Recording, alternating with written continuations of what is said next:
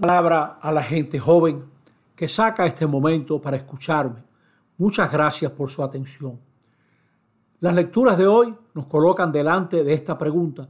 ¿Qué estamos haciendo nosotros con nuestra vida? ¿Cómo la estamos aprovechando? Qué etapa tan hermosa la juventud. Y hay que tener cuidado de no andar entretenidos. En tiempos jóvenes, cuando somos jóvenes, tendemos a creernos que siempre seremos jóvenes y eso es falso. Este tiempo es un tiempo de disfrutar, de conocer, de crecer, pero es un tiempo también que hay que aprovechar.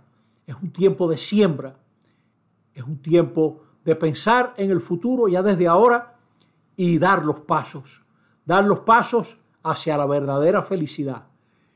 Si no los damos ahora, ¿quién nos asegura que los podremos dar en el futuro? Y si ya pensamos darlo en el futuro, ¿por qué no empezar ahora?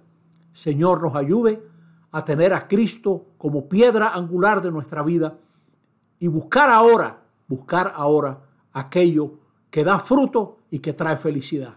Que así sea. Amén.